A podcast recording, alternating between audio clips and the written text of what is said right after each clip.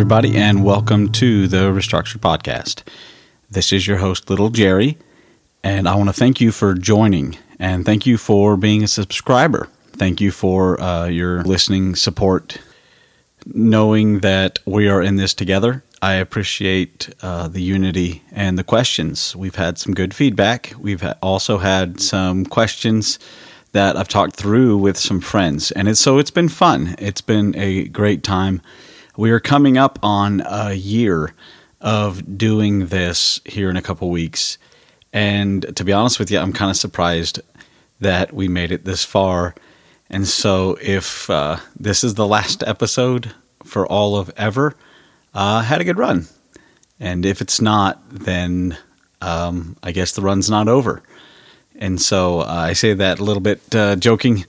Um, but today I, I want to talk about something that plagues our young people, and especially in the independent fundamental circles.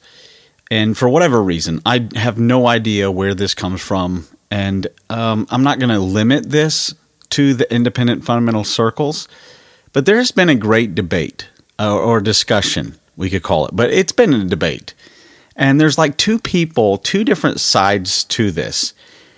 And it deals with this phrase that we talk about and we hear all the time, and it is called the will of God.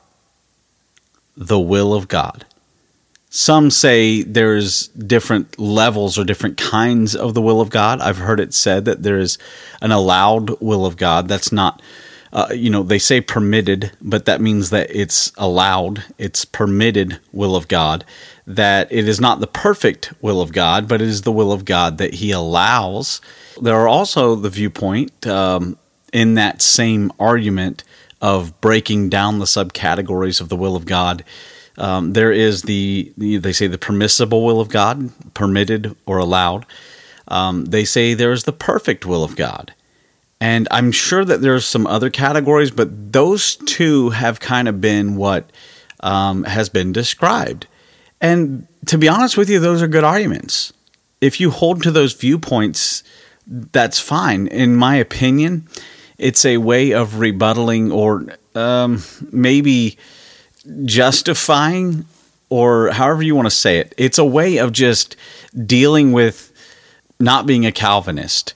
And so we talk about more of i guess it would be the what brother david had said last summer the semi-pelagian or the arminian viewpoint um, trying to justify and bring this all in trying to get it to make sense. And to be honest with you we do that with some areas.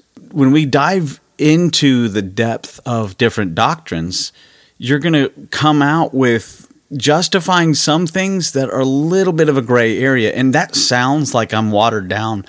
Um, I'm just being honest. There are holes seemingly in every argument that we would have. And I would say, except for the doctrine of uh, the doctrines with the deity of Christ, uh, except for major doctrines, which used to be the fundamentals uh, except for the virgin birth, like things like that. But when it comes to how God does things, there's a lot of loophole. There's I don't say loopholes. There's a lot of gray area where I don't think we can figure this out because we may be certain in one area, but when we read another passage, we're like, uh, I'm not so sure that's what that's saying, but we can justify it by saying this. So hopefully that's made sense. So I want to talk about the will of God. I want to do this very quickly, which it's almost impossible. It's going to be impossible in the next 10 minutes to really dive into the will of God. I'm just going to look at the surface and just lightly maybe open the door to discussion. So, as you are listening to this and you have things that you are interjecting, interject those in email. I welcome that. The Restructure Podcast at gmail.com. Please, please uh, if you are talking along with me, let me know your thoughts. Um, this is where this is fun. This is I love having pastors on to discuss. I loved having my wife on for a couple podcasts already. But talking about the will of God, twenty three times in the New Testament, the phrase "will of God" pops up. Okay, I'm going to read through a couple of them. Uh, first time it appears in the New Testament, um, it says, For whosoever shall do the will of God, the same as my brother and my sister and my mother. And they were asking who his brothers are. Okay. And so that terminology, I don't want to spend too much time on this because this is a good discussion. Okay. But the word will there uh, means the choice of God. It's, it's from a form uh, meaning the determination of God. Okay. So we could call it the desire or lining up with what God would want it would it would be dealing with the pleasure of God, what He wants. Okay, so when we say will of God, that's what I mean. Okay, and how that plays out. Okay, let me let me read some other passages. Okay, in Romans it says it a number of times, um, four times, making request if by any means now at length I might have a prosperous journey by the will of God to come unto you. Okay, uh, Romans eight um, this is put in in in the King James. It's italicized, meaning that it was added for clarification, which it goes along with the context. And he that searcheth the hearts knoweth what is the mind of the Spirit, because he maketh intercession for the saints according to God. In uh, italicized words added for clarification, according to the will of God.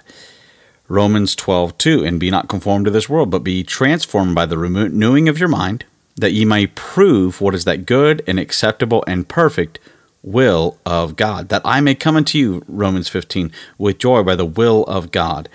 Um, it, it, appears uh, so many times, dozens of times after this in Scripture. The last time it's used is 1 John 2, and the world passeth away and the lust thereof, but he that doeth the will of God abideth forever. So let's just take a step back. We could go into all the verses. I'm not planning on doing that. I'm just want to talk about that phrase because it does appear in Scripture the will of God and how that plays out.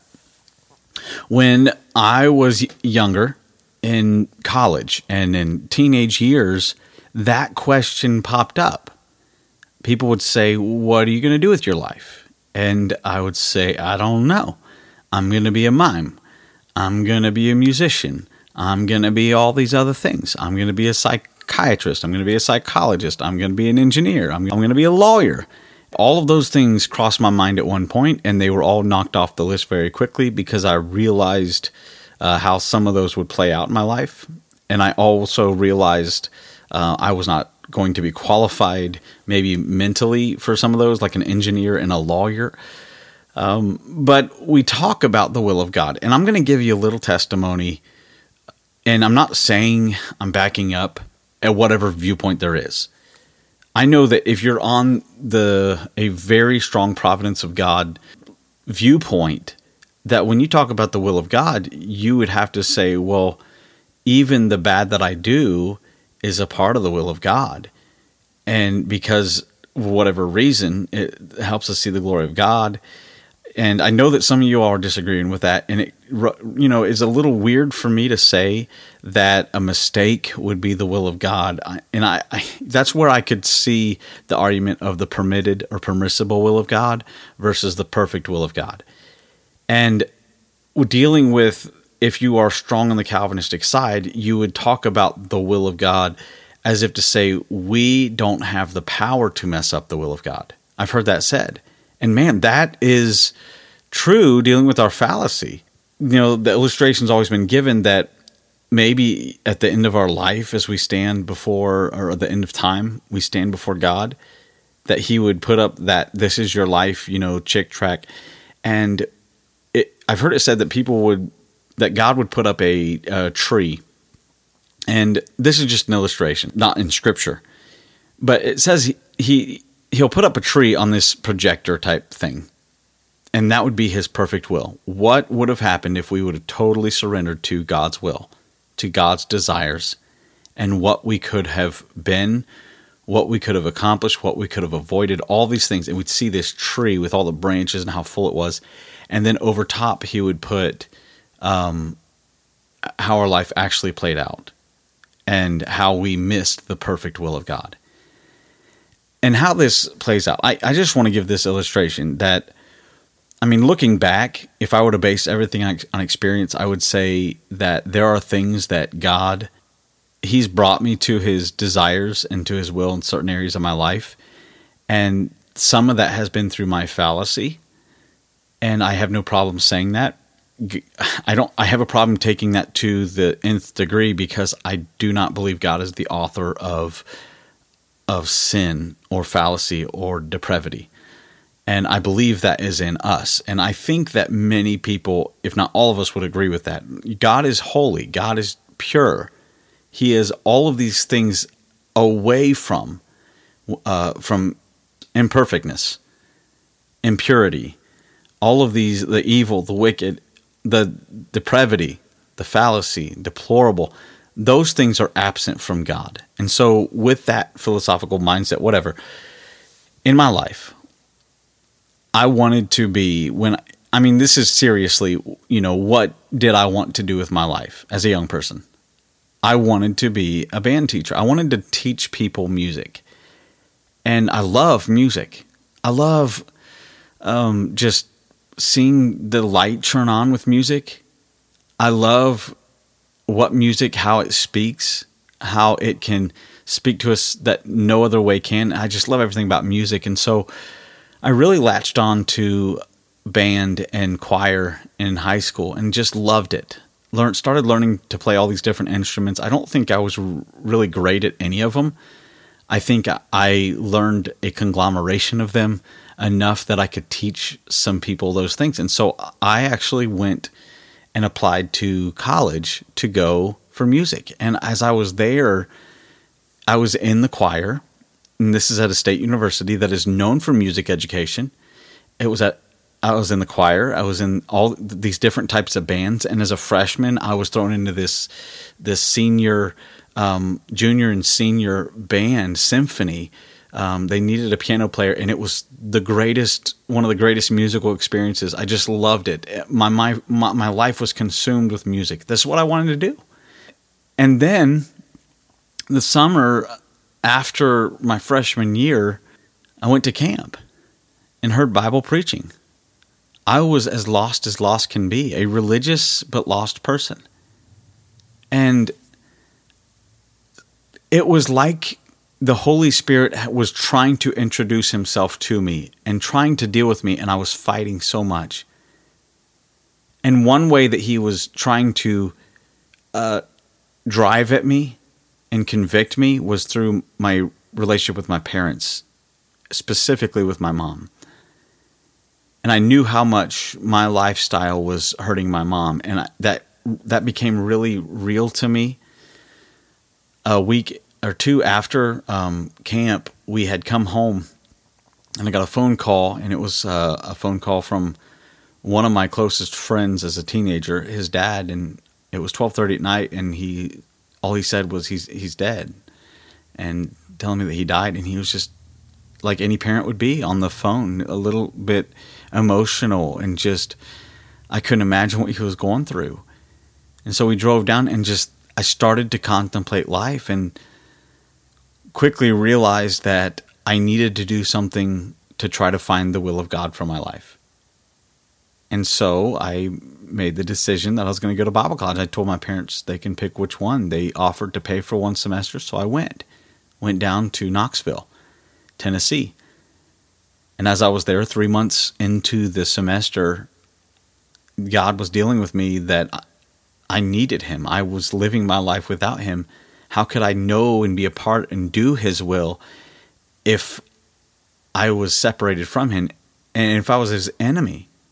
And so I gave my life to Christ. And it was just something changed drastically. And there have been moments I've tried to find the will of God because I've heard that preaching. That I let that weight of the will of God fall on me and my life. And so I tried to find the will of God, looking everywhere, trying to live in the will of God, the perfect will of God. And I'm going to be honest with you. I failed and failed and failed and failed to the point that if that was true, trying to find the will of God, that I think I messed it up pretty bad. But I was still trying to do good. And I could justify even going into the ministry, even going into what we would call the ministry, even even going into full-time Christian service, traveling around and it was just trying to keep my foot in headed into the direction of the perfect will of God. But after a number of years, I quit struggling because I came to the viewpoint that I don't know all about. I'm not saying they're wrong, the perfect versus the permissible. I, they might be right. I don't know. I don't know my, the mind of God. Uh, if you've listened to this podcast for any amount of time, you would say he doesn't know the mind of God. You're right. I have no idea. But I can say this that it can be really damaging to try to put that weight on your shoulders when we can't do this. And so all of this led me to a strong spiritual truth that I want to talk about very briefly. Okay? And we talk about the will of God. Is this girl the will of God for my life? Is this ministry the will of God for my life? Is this the will of God? Is this the will of God? You keep using the word. I don't think it means what you think it means. You know, how do we determine the will of God? How do we t- determine in our life what God wants us to do if we are so messed up? How can we have a moment that we can know the will of God? We can talk about that till we're blue in the face but there's really only one thing that has been overwhelming to me in Scripture. Two times in the New Testament, and I want to read both these verses, but one in particular. How do we know the will of God? Colossians 3, it says, And let the peace of God rule in your hearts, to the which also ye are called in one body, and be ye thankful.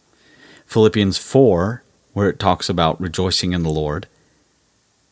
And the peace of God, which passeth all understanding, shall keep your hearts and minds through Jesus Christ. One lesson that I have learned drastically is how do I know what the will of God is? When one door opens, do we just walk through the door because it's opportunity? Do we just walk through the door because it's convenient? Do we walk through the door because it's our dream, there are many ministry quote unquote opportunities that come along. There's many take this out on a bigger spectrum. There are many moments that will come along where where we'll have in our lives this opportunity to advance ourselves in our career, in our family, in, in our position, in, in our ministry. And so often we can say, it's so convenient. God's obviously opened this door. Let's just go with it. And we run into that opportunity. And God can use that. Okay. God is big enough that He can use something like an open door in our life. But to live by that philosophy, we can find ourselves duped in the, the arms of Satan. And this is just practicality speaking. I strongly believe, and I'm not saying that, oh, we know the peace of God, but God has given us His Spirit. And that same Spirit has and is the peace of God. God has a name that He's used six times, I believe, in Scripture. It appears, or five times.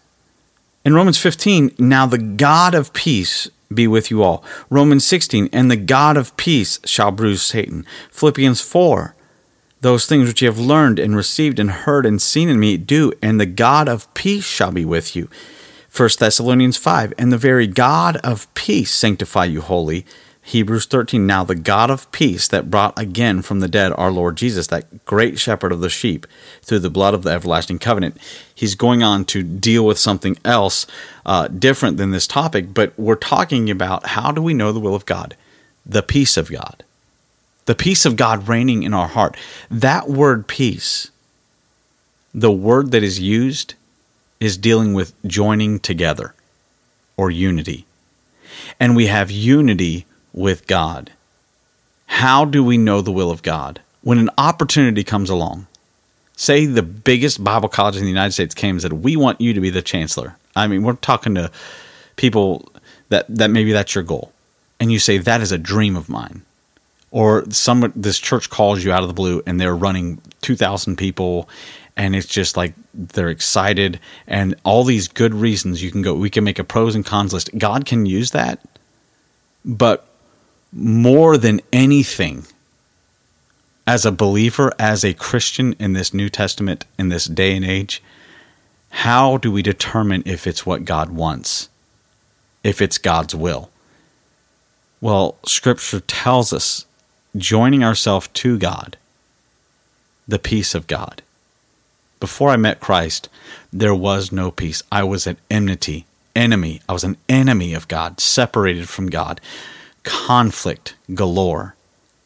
But when I got saved, when I trusted Him, when I was regenerated, born again, my life changed. And I was finally at peace. At peace with who? At peace with the world? At peace with Satan? At peace with my flesh? No, there is a war because my flesh is not at peace but I was at peace with God. And the inward man, inward part of who I am at peace with God. There's been numerous times that opportunities have arisen in the ministry. And if you listen to the last two podcasts ago, you know what the ministry is, but um, that I'm talking about. But the ministry the full time Christian service, there's been a few times where it is it was the greatest opportunity that could have presented itself, and there's no reason that I should have said no. But I had no peace. That's not lifting me up. Because honestly, I wanted to go. There's opportunities that I just want to go do. I want to go do. And if I push my will above God's will, even though it may be for good motives, if I push my will above His will, guess what's going to happen to the to the ministry? Guess guess what's going to happen to what I put my hands on? It's going to not turn to gold. It's going to turn to to a mess. But how can we do what God wants us to do? How can we accomplish that? Well, we can't. But God accomplishes what He wants to and it's almost like we get on board with it. We abstain from conflict with God. We let the peace of God do what? Reign in our hearts. God is not the author of confusion. But what is he? He's the God of peace. He is the God of unity.